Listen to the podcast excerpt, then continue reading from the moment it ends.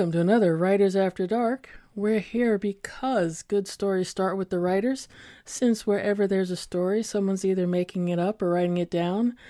And it is my pleasure today to, to dive into a quartet known as the Khorasan Archives. The author is Ausma Zehanat Khan, and she has built a world that is, for me, a, a delight to experience. There's a, a richness to it that is so deep, so set in its warrior ways, its battles, its religious foundations, its conflicts that it's it's almost a shame to read it too fast. but I had to. Ausma, welcome. Thank you so much. It's a pleasure to be here. so, first, let's tell everybody about the series. It's the Khorasan Archives. Uh, the first book is The Blood Print, the second is The Black Khan, the third is The Blue Eye, which came out last year, and the most recent book, The Blade Bone. And That's right. The Blade Bone is at, on the sixth. All right. So we will we will have these. Everyone will be able to finally read the concluding volume about this intrepid band of women warriors who are in more than just a battle for their lives, but the soul of their land on some levels. And the talk about where this story came from for you? Because it is it is outside of the what most people have grown up with and gotten used to about fantasy fiction. It's you know it's a it's a kind of story i wish i'd had growing up. Oh that's wonderful to hear. Thank you. Uh, so for me it really began with my own personal history heritage ethnicity and culture and one of the things that I love about fantasy is that you can always forge these new frontiers in it and bring new things to the table. So I've read a lot of fantasy all my life and and growing up too. And I thought, you know, here's a world that I know really well that I haven't seen in fantasy that I would love to put on the page and draw from its these cultures. I'd love to draw from their their myths and their legends and their traditions and try to fashion a story around that. So ethnically, I'm a Pakistani Pathan or Pashtun woman, and I wanted to tell a story about my own people, even though I don't use any of that terminology in the series. Uh, but essentially, that's what Arian, the lead character, reflects. Um, that she's a woman from a background like myself, and she's living in a time in this world of Khorasan uh, under the dictates of this ruthless patriarchy governed by this mysterious sorcerer named the One Eyed Preacher, and he's used the religious law of the land to enslave and oppress women and basically reduce their worth to nothing. But religious authority and religious power in this series and in this world are really invested in women. So Arian and her closest companion, Sinnia, they both belong to this Council of Hira. And these women are empowered with the oral magic of the claim. And they believe if they can find this sacred text called the blood print, they'll have at their disposal the tools that they need to bring down not only bring down this one eyed preacher, but also to reimagine the relationship between men and women in their world. Now, how much of the the magic and the world building, the story setting, did you pull from the myths and legends you grew up with that were a part of your life, your culture, that spoke to you as you know a fan of fantasy? I would say nearly all of it. Um, so the story, the story. If you look at the maps, you'll see that it very closely represents the real world. Although all of these places have been renamed, and I'm sort of envisioning this world some thousand years in the future after the old world has been destroyed by these wars of the Far Range, and and so you begin the story in what would be today Afghanistan, um, and then in the first book, The Blood Print, these warrior women journey to uh, Uzbekistan and some of these great famous capitals of the civilization of Islam, such as Bukhara, which is called Black Aura in this series, or the fabled city of Samarkand, which is called Marakand in this series. And then in the second book, I move my cast into Iran. Um, and we talk about the Black Khan. He's the prince of Ashfall, which represents the capital of, it represents one of the old capitals of ancient Persia called Isfahan. Um, and then other places in this in the series that I I, I like to whose history I like to canvas. Um, in the Blue Eye, we make a journey south a little bit to Ethiopia and then west to Mali and Mauritania. And in the final book, in the Blade Bone, um, the story begins in what would today be Jerusalem and then comes back to the world of Afghanistan and Iran. So, um, I mean, I, my family roots lie in Afghanistan, India, and Pakistan. And so a lot of that, the, uh, the culture that I'm describing, the Pathan or Pashtun culture, all of that was based on my, my own upbringing. And the stories and the myths that I draw from really are from the history of the Islamic tradition. Some of the, the stories about our divine revelation, how the early Muslim community was formed, uh, the battles and challenges they faced, and then the kinds of holy relics that they came to believe in and assigned value to. So many of those things find their way into the story. But then there's other things that are entirely original that I just brought in from imagination or from reading more widely about Silk Road colors that I didn't know as well, such as um, Zarif Shah and his warriors and the Cloud Door. They're really based on the Mongols and the Mongol law of the Yasa. So a little bit from everywhere. A truly global story. Awesome.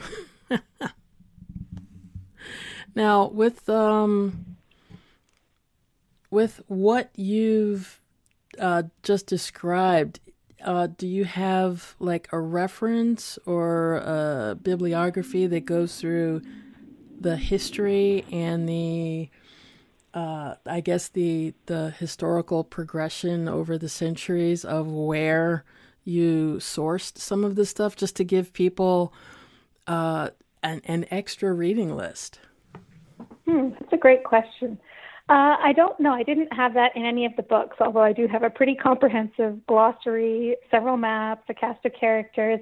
But I was consciously trying to create a little bit of distance between the present world and the future world that I was imagining so that I would have uh, a little more freedom to do some kind of um, to explore these themes about oppression and subjugation and a hatred of difference, um, to advocate for a culture of pluralism and um, a little more freedom and commentary and criticism. But really, if you look up, if you just Google the term Silk Road, there's thousands of books about it. And so I've read so many of them. And, you know, so much of it was just storytelling from my, the elders in my family too, or things that I grew up with as a child. So it's, it's really hard to quantify that. I think that reading list would be pretty comprehensive. Um, but there's this one really great book that I love called The Golden Road of The Golden Road to Samarkand. And then, of course, there's that recent bestseller, The Silk Roads by Peter Frankopan. So there's there's no shortage of material. One thing that I found uh, immensely helpful was reading some travel logs and travel guides, but not from the usual um, from or, or Lonely Planet, but travel guides written about the region from people from the region or by people from the region because they always they prioritize different things in the storytelling and they emphasize different aspects of the culture much more differently than you see in western travelogue so that was also very helpful to me. Now those sound kind of cool. You, you oh i had a great time. People, i had a great time researching this series people from the region giving travel tips to people from other regions who might travel there. And you you and you you have a a, a reference from a a local perspective. That's really cool. It was. Yes it was. Yeah but uh, yeah i i i asked about the the historical reference because i am a huge fan of history. If i could have taken like uh, just two years of nothing but history classes in college, I think I would have. Just, just history from different parts of the world fascinates me, and knowing that you pulled a lot of the world here in this story from historical stories and from family stories just warms my heart. Oh, well, thank you. Um, I think if you if you love history as I do, I read a couple of Jack Weatherford's great books on the Mongols. So they're written more for the lay audience, and I hadn't I hadn't known that much about Mongol civilization before that. Although my dad always joked that we were descendants of uh, Genghis Khan because of our last name. And I, I think I saw a recent uh, an essay saying that one of eight men in Asia is a descendant of Genghis Khan. But my dad used to always joke about that we had this bloodthirsty nature because we we descended from them in some remote way. But I'm sure that every Khan claims that. So I read some of the more historical, the, the, the longer, the long ago sources, but more recently I read these great Jack Weatherford books about um, the Mongol Empire and Genghis Khan. That really helped with the blood print in particular. Cool. So for you, what was the the most fun element to discover or or to actually write about? Uh, for me, I think it's probably um, the relationships in the story.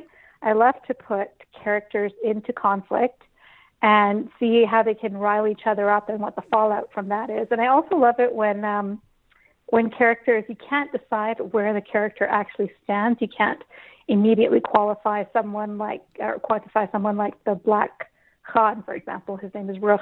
You can't decide if he's you know is he a good guy, is he a bad guy, is he evil, uh, because he's he's playing things close to his chest and he will he basically will advance his agenda uh, no matter what it requires of him. So for a long time, you could be reading and thinking, okay, this this is the person I'm going to root for in the story, and then suddenly Rukh will do something, you'll be like, what? So I love there's a lot of joy in confounding expectations, um, and even though even though you do as a writer want character consistency, it's always good to have those untold depths or those little surprises that you can bring into the story. So for me, that was great fun. And the second thing I would say is I had a lot of fun with the magic too. This idea that magic wasn't necessarily about a powerful weapon that you could hold in your hand, but it was just language and that it was reserved mainly to women. That was incredibly freeing and fun for me. Yeah, that that's a really interesting take on it because you see from you know the life we live and the the world around us women have to navigate certain situations differently and most of the time they have to use their words to get through some of those situations be they positive challenging or otherwise. And having the magic system the power that they channel come through the use of words was uh, i thought really freeing and interesting because like the women something the women do gives power to the words and it's not as simple as it sounds. I'm trying to avoid certain certain things here. But yeah, it's not as simple as it sounds, but it's still so compelling. It's it's not simple, and that's what I found interesting about it because I was as a Muslim woman myself, I was writing about the power of the Islamic tradition, the things that believing Muslims hold dear or that they venerate. And of course, one of those things is the holy book of the Quran. And in Islamic cultures, a person who has memorized the entire Quran holds a very um, revered place in a family, in a society, in a culture, and they're they're considered. Um, I, I don't know what happened, one of the most esteemed members of that community, and they hold great respect so I took that idea because I loved it. And in the Muslim world, you'll see there are these um, Quran competitions where uh, young people compete at being the most excellent in this form of recitation. So I took that idea one step further and I said, okay, yes, this has meaning to us as a religious community, as a society, um, as and it, it transcends all these different cultures and nations that make up the Muslim world. But what if I took that meaning one step further and what if I gave it le- uh, power beyond the spoken word? And I was really interested. You'll see that one of the themes of the Khorasan archives is that I was examining um, the state of crisis and decline in some parts of the Muslim world today, in those places where ideology or religion is used very effectively as a tool of oppression. And typically, the targets of that oppression are women, but they're just as often minority communities in a majority society. Um, and so this oppression is justified in the name of religion. And I said, well, if women took back the reading of their faith, their history, and tradition for themselves, there is no way that they would find anything oppressive in it. Quite the contrary. They would use it as a tool of liberation, as we've seen in so many societies um, around the world. And we know that most readings of, of all faiths are steeped in patriarchy, and that typically women are erased historically and in the present from the religious tradition. So, as a Muslim woman myself, who comes from a background from an ethnic group that constitutes a force in society like the Taliban, which is anti woman, anti minority, anti human rights, um, I thought that I really wanted to talk about putting our tradition in our own hands and how we would use that tradition, that history, and that religious scripture to empower ourselves rather than uh, you, rather than striking back with it for violence or or exclusion. And in the process of doing that, I would be celebrating the beauty of the tradition that so many try to demonize and make ugly. So thematically, there was a lot going on in the Khorasan archives beneath the surface of this, what I hope was an exciting story of swords and sorcery and magic and romance and all the rest of it. Yeah, the uh, no matter how you wrap it up in historical fiction, in fantasy fiction, in science fiction, in horror, there is a a level of destruction in stories about oppression, patriarchy, uh, authoritarianism, uh, just repression in general, where destruction of existing knowledge and suppression or denigration of education, even ramping up to the point where you don't allow certain people to learn how to read and to write because if they can't, they're never a threat to you. And because mm-hmm. there's one one incident that was mentioned, the destruction of a library, and mm-hmm. those those things from a historical sense break my heart because you are literally changing history. You are erasing a part of history where people can look back and say, "Hey, we." were able to stand on our own before this happened. What do we do to get that back? and mm-hmm. stories stories that don't sort of gloss over those instances or those uh, elements in the societies that our protagonists are living through or fighting with or against is refreshing to me anyway. I'm glad you think so. I know I love that when I read other people's books too. I, I love to see what they've made of their histories and cultures and how they speak back to erasure and how they deal with oppression. One of the things that was um, fun for me or interesting for me is to uh, also kind of reconceptualize this idea of armed force. So mm-hmm. the the the patriarchy in the series, The Talisman, of course, they burn everything in sight. They destroy the written word wherever it exists, whether it's in libraries or scriptoria or on the sides of buildings and it's a it's a tragedy for a civilization of language, a, t- a civilization of the book, a civilization of the word. Uh, but when I was thinking about well, what about the communities that would fight back? Typically, um, when you're looking at novels that involve world building and themes of empire, everyone's in, everyone's out there for conquest. Everybody wants to conquer new territory and rule it. So when I dedicated some time in the Black Khan to this huge incredibly proficient army called Zhayedan that protects the Black Khan's capital. But I conceived of them from start to finish as an army not of conquest, but of defense, that they would defend their own territory and not let any harm come to themselves and their highly superior civilization compared to other places in the book. But they weren't intent on conquering anybody else's lands, and they weren't interested in destruction purely for the sake of destruction.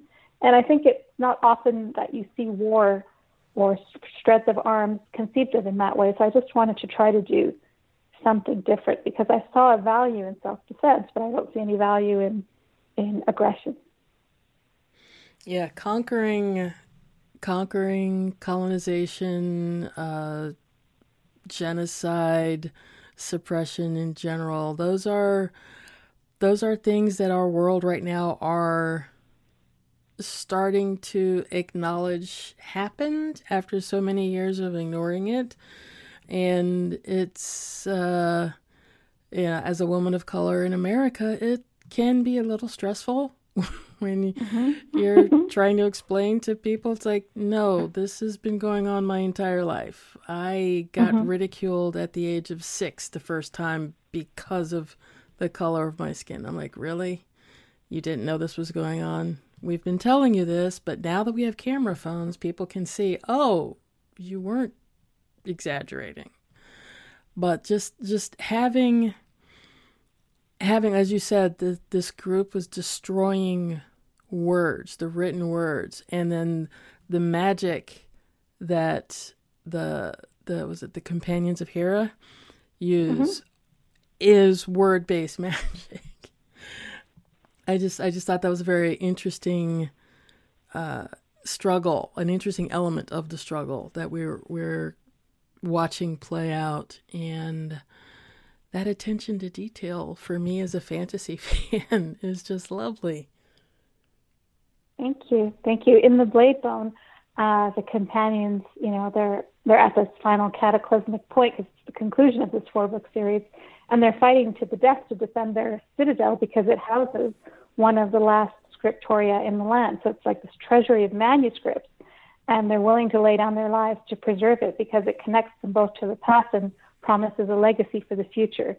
So, so um, that's one of the things is that's the drive, driving uh, driving themes, or I guess uh, the big chapters or sections of the Blade Book. Mm-hmm. Now, I really don't want to go into spoiler territory, but I I do want to find out how long did it take you to come up with the the overall story, the overall world, and what made it go to four books rather than the typical three? That's a good question. Uh, when I first outlined it, I thought it would be three books as well, and I was planning to pitch it as a trilogy. But when my uh, my agent asked me to to do the outline more thoroughly, and I realized I knew the story that I wanted to tell, and then when I tried to allocate it or fit it in within the parameters of three books, I realized I had too much story, and I'd have to go uh, to this final book, The Blade Bone, if I wanted to take the characters on the entire journey that I wanted to take them on, and then spend time in those places and draw some, um, you know, and thematically explore those places as well.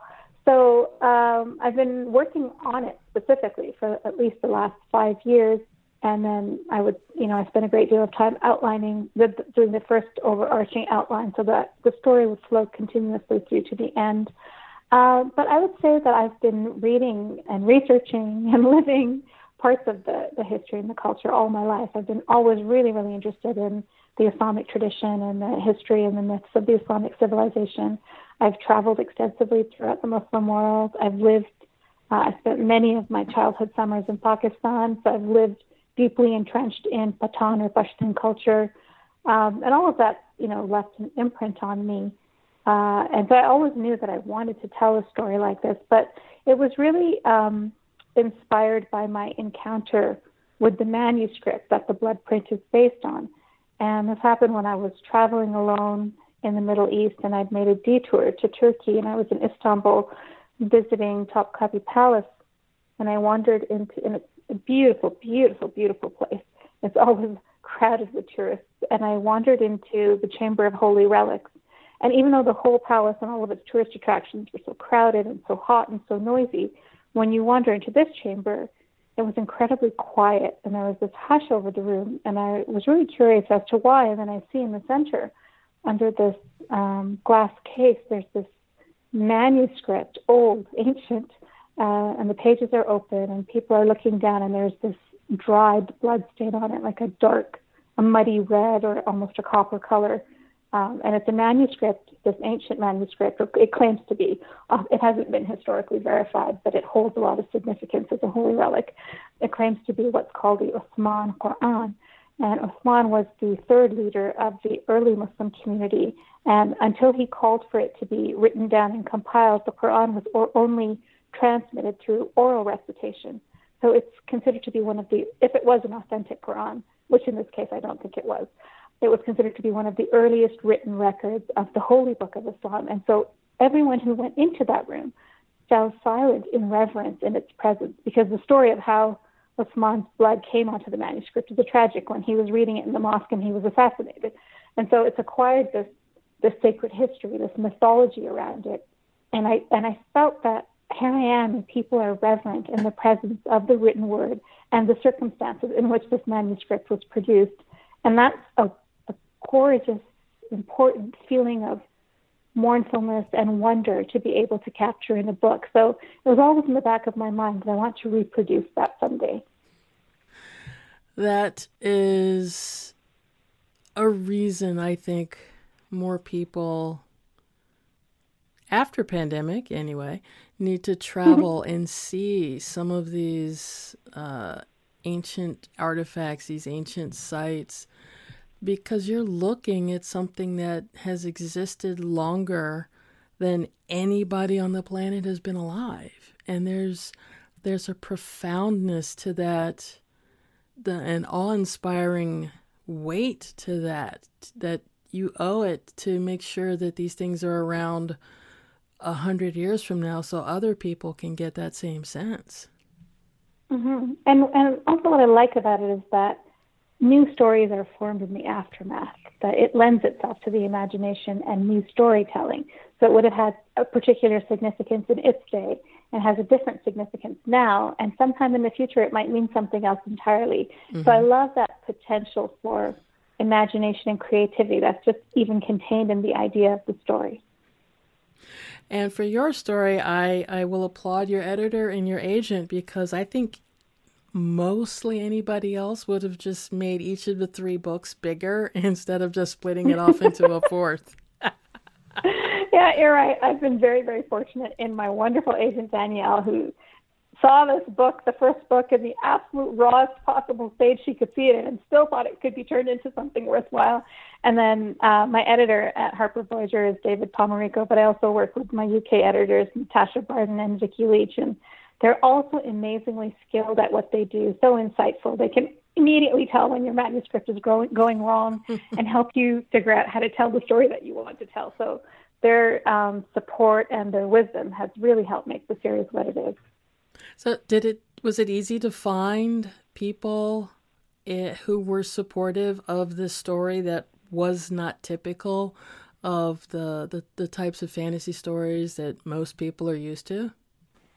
Whew, that's another good question. I don't think it was easy because, like all writers, I face my share of rejection and disinterest in the stories I'm telling. Um, but I, I think it was a really good fit at Harper Voyager because they, uh, they really nurture stories by authors of diverse backgrounds or from marginalized backgrounds, and they're proud of that and they put their weight behind that.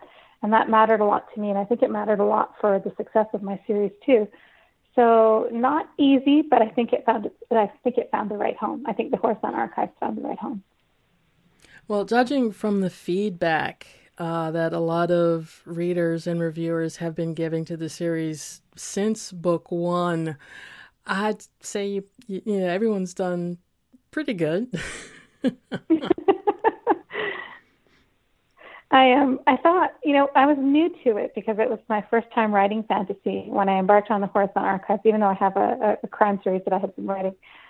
So when I began it, and the reason that I wrote it in this particular way with totally different names and not necessarily, uh, I'm sorry, not necessarily a direct connection to the present, is because I wasn't sure how a, a series like this would be received.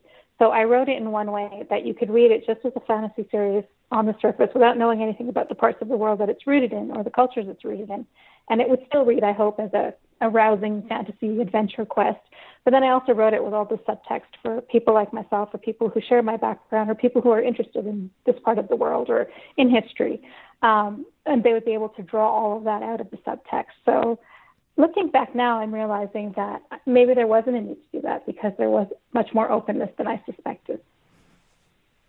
So let's talk about that a little bit because you are a well established mystery author before this series came out and you said you you grew up reading fantasy but how did you jump into mystery and what was the the door or the the mental spark that said i'm going to write fantasy now Uh, well, the thing is, I, I ever since I was a kid, I read widely. I, crime fiction is my first love, and I, I to this day, I read really widely in that field because I love mysteries. I love puzzles, and fantasy. My earliest influences were people like Terry Brooks and the world of Shannara that I fell in love with. Lord of the Rings, of course, um, Marion Zimmer Bradley, some of that. so, and everyone in my house was reading fantasy, although we were all reading different authors. Like my sister loves The Wheel of Time and um, Piers Anthony and, and so on. And so um, I, I just wanted to, uh, to find a place where I could talk about uh, magic, history, and mythology. And fantasy seemed like the perfect fit for that. But I still also did, particularly with the Bloodprint, construct it somewhat like a puzzle, somewhat like a crime novel, in that there's this thing that they're searching for, and there's these clues that lead to it. And then there's, of course, the red herrings, and the you get taken off the straight path towards that thing. So sometimes I feel, in terms of genre conventions, there's a lot of uh, compatibility between different genres, and I I actually like to write everything. So I'm not really confined to any genre. I like to write short stories. I like to write poems. I like to write plays. Um, it's just that I was fortunate enough to get published first in crime fiction and then in fantasy. Now, did uh, did your foray into crime fantasy, I mean crime fiction first, come from your studies? Because you studied law. That's right. I have a background in international human rights law. And to this day, my greatest passion is advocating for human rights for marginalized communities. Um, so I taught in that field for a while. I practiced immigration and refugee law. And then when I when I wrote my crime series, I knew that I wanted to, it to have several points of distinction. The first point is that my detective is a Canadian Muslim of similar background to myself, a man of color, um, a Muslim man in a time of rampant Islamophobia. So that's very rare, if not did not exist at all in crime fiction. And I wanted him to investigate crimes connected to global human rights abuses um, that particularly affect Muslim communities around the world, and then to have his lens as a, as a marginalized minority detective on those crimes rather than the typical lens that you see interpreting those events for us, someone who had cultural and linguistic or religious affiliations or affinity um, with the communities that he was investigating and the crimes that he was trying to solve. Uh, so that work is all deeply rooted in my background in human rights, and you'll see that even in the, with the Khorasan archives, it also has very deep human rights themes because effectively, um, I was writing about the Taliban's treatment of uh, of women in in the areas that they govern, of women and girls, their ruthless subjugation of women, and their ruthless treatment of minority communities. So when I write about Wafa, the Hazara boy, I'm writing about Hazara communities in Afghanistan and how they've um, been, how, how much violence they've suffered under the hands of the Taliban, and, and bringing some of those same themes to light and just reimagining a different conclusion when women, for once, have power in their own hands. And the power that they derive is from the same religious authority a group like the Taliban would claim for themselves. So I never wanted to step outside of that and claim that you needed deliverance from outside forces. What I really wanted to say was that the, the Islamic tradition, its history, its mythology is a beautiful thing. And if you put it in the hands of women, it's entirely liberating and empowering, which is not a discourse you hear very often in the mainstream. And so that human rights work is it's all sort of there's that thread of continuity where you talk about human rights issues, you talk about Islamophobia, and you find these different ways to write about them uh, by putting them into the structure of what I hope is a compelling novel, regardless of the genre. Well, I, for one, am happy these books are out there for people to explore. Uh, it it really does fill a void that has long been there. We have a long way to go to bring all stories to the surface, but this series is a hell of a start. Thank you. Thank you very much. and you're you you are going to continue going back and forth between writing mysteries and fantasy, or thinking of exploring uh, horror or science fiction anytime soon? Uh, not horror and science fiction, but I, I have written several short stories, and I would like to write um, literary fiction, uh, but also stay grounded in, in fantasy and crime fiction too. So you know, whatever opportunities come my way, I'm eager to seize on them. But I, I'm very keen to tell a story about this moment in America and about our slide towards authoritarianism and fascism and the ability of our neighbors to look at what they're doing to communities of color and minor- marginalized communities and to be completely fine with that. So I really love to write a, lit- a literary novel along those themes. You have my interest and my support. Thank you. Thank you. Let's see. Let's see where it goes from here. We'll see. We'll we'll catch up. Where where can people find you online to, I guess, uh, keep track of what you're writing next and uh, where they'll be able to find it, talk to you about it? Um, so uh, my website is ausmazehanatKhan.com. I'm on Twitter at Ausma Zehanat. I'm on Instagram at AZ Khan Books and on Facebook uh, with my full name again, Ausma Zehanat Khan. So I really interact with readers a lot in those spaces. I love to hear from readers. Um, so I hope some of you will stop by. Have you uh, interacted with any uh, other young Muslim girls who have found these stories and just been invigorated? Yes, yes, I'm really happy to tell you that these books are finding an audience there um, and that I interact with not just readers, but also other Muslim writers, and we talk about the things that we have in common and the stories that we're trying to tell. Um, and it, it's been really wonderful for me to hear from younger girls who are starting their own podcast or going into journalism and who uh, find themselves represented or find a, a place of not just safety, but welcome and belonging in my books. And that's meant so much to me. Yeah, there's another writer I just uh, discovered a few months ago. He's got several short stories out there. What? Oh, I'm drawing a blank. Usman, Usman Malik.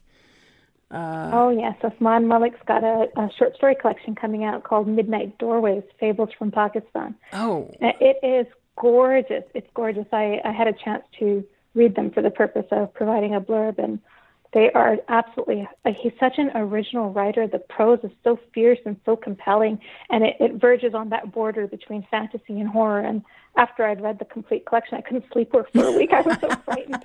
But but his writing is so beautiful, and the stories are grounded in a reality that I know so well, having spent those childhood summers in Pakistan, and my family is still deeply, deeply connected there. So for me, I felt this incredible sense of nostalgia, but also this just frank admiration of his sheer skill, talent, and imagination. So I'm very excited for that book to come out.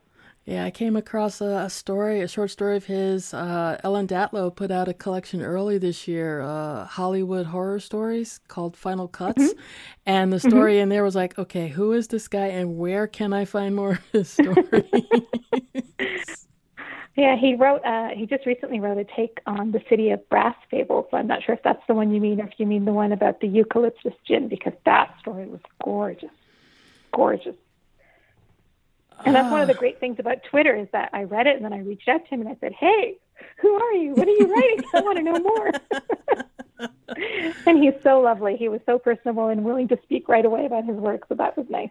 Awesome. No, that it wasn't that story. It was I'm I'm going to have to go get the collection off the shelf and look at it again because I just remember going, "Oh, what happened here?" And but I'm That's exactly I'm, the same experience I had. Yes. I am I am so happy to be in a position to find stories from other cultures around the world that haven't been experienced here in America before or not frequently and just other writers who are as fascinated with the the horrors and the the joys of this wacky planet we're living on. mm-hmm, mm-hmm. So, Ausma, thank you so much for sharing your time today. Oh, thank you so much for having me. It was an absolute pleasure to be here and to have the chance to speak about the Blade Bone.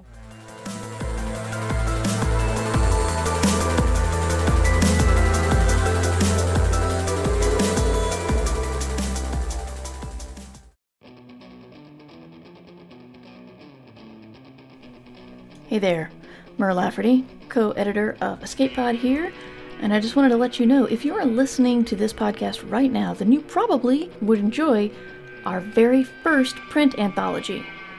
Escape Pod, our 15th anniversary print anthology, will feature a mix of stories, some of which have been on the site.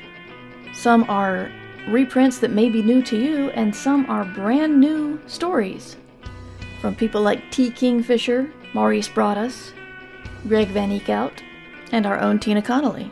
I also contributed a story featuring the universe from my book Six Wakes. If you are in the UK, you can get your copy October 20th, and if you're in the US, you can get your copy on November 17th. But check it out, we're pretty proud of what we've done with this, just like we're pretty proud with what we've done with this entire podcast for the past 15 years.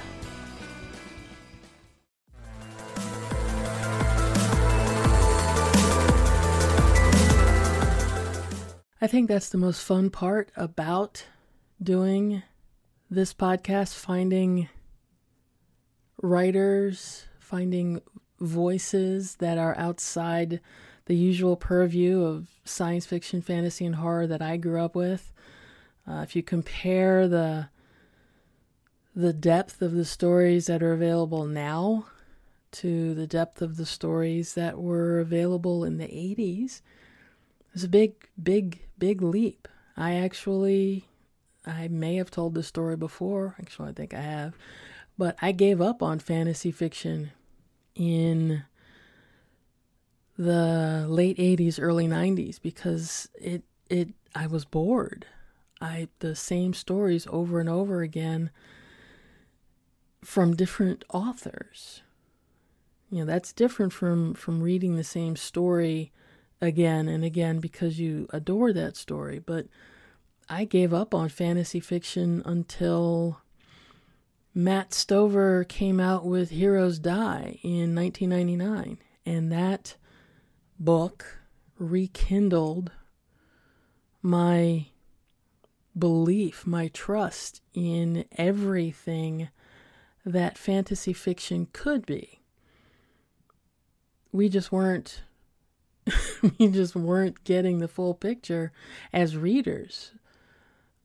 And eventually I started looking for different fantasy stories again. I reconnected with some older series that had put out new volumes that I just skipped over.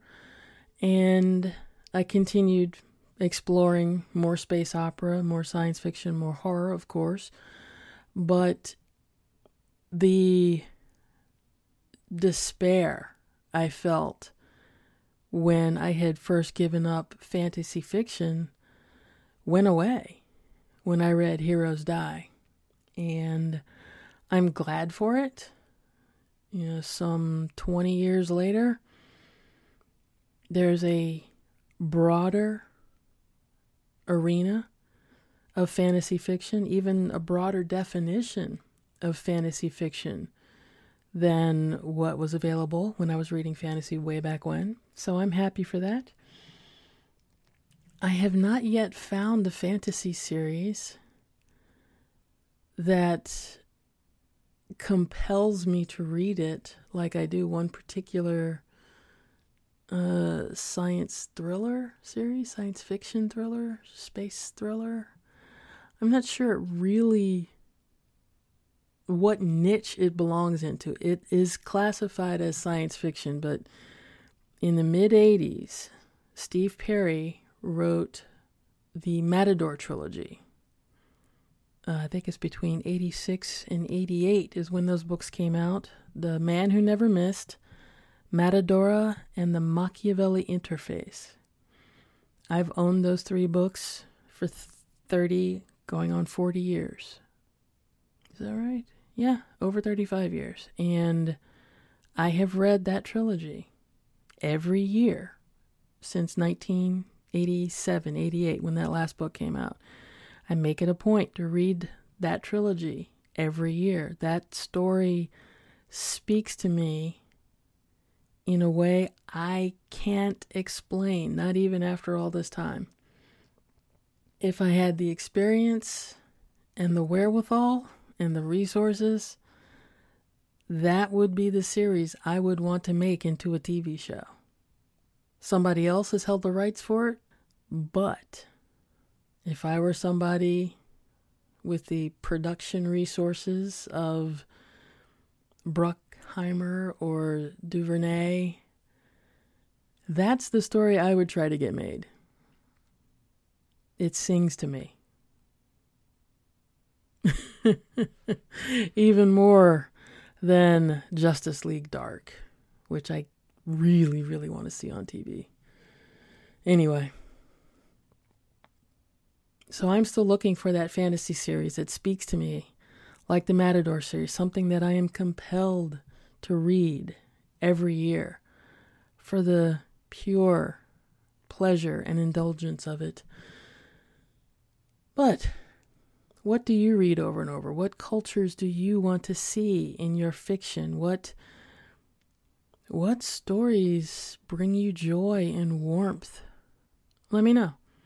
Feel free to call in, leave a message. The number is 602 635 6976 or shoot me an email, summer at writersafterdark.com.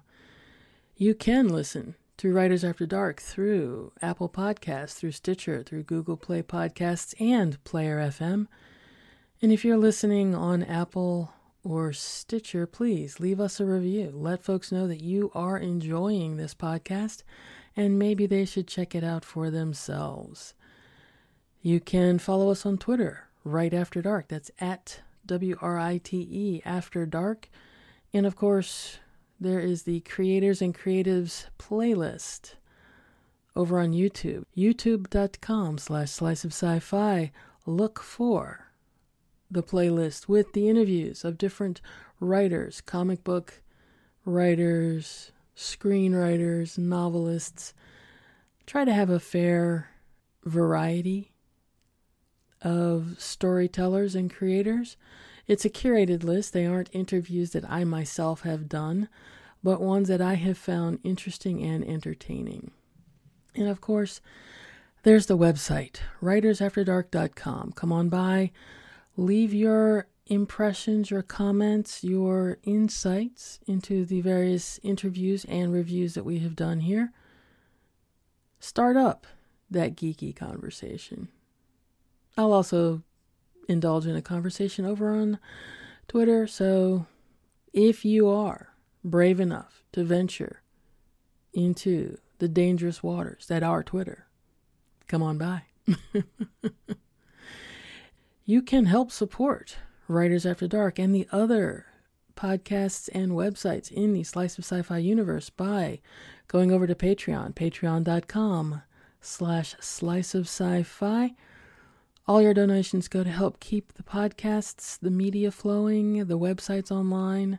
So again, thank you all for supporting the efforts here. And if a monthly pledge is not in your purview at the moment, but you'd like to help support, you can use the PayPal link, paypal.me slash sci-fi summer. And folks who do sign up as patrons, you're eligible for perks. We have DVDs, Blu-rays, 4K discs, uh, advanced reader copies, finished copies of books that I don't have room for. I don't have room for all of the stuff, so I give it to my supporters and my listeners. Keep an eye out for contests. Keep an eye out for monthly winners. And to all of you who are currently supporting, my gratitude, my thanks goes out to you. Again, thank you. The theme music here at Writers After Dark is provided by Cybin Quest featuring Shade On. We have links to other collaborations of theirs on the website. And that will do it for this episode. Thank you for listening. See you next time. And remember, keep looking for your own stories.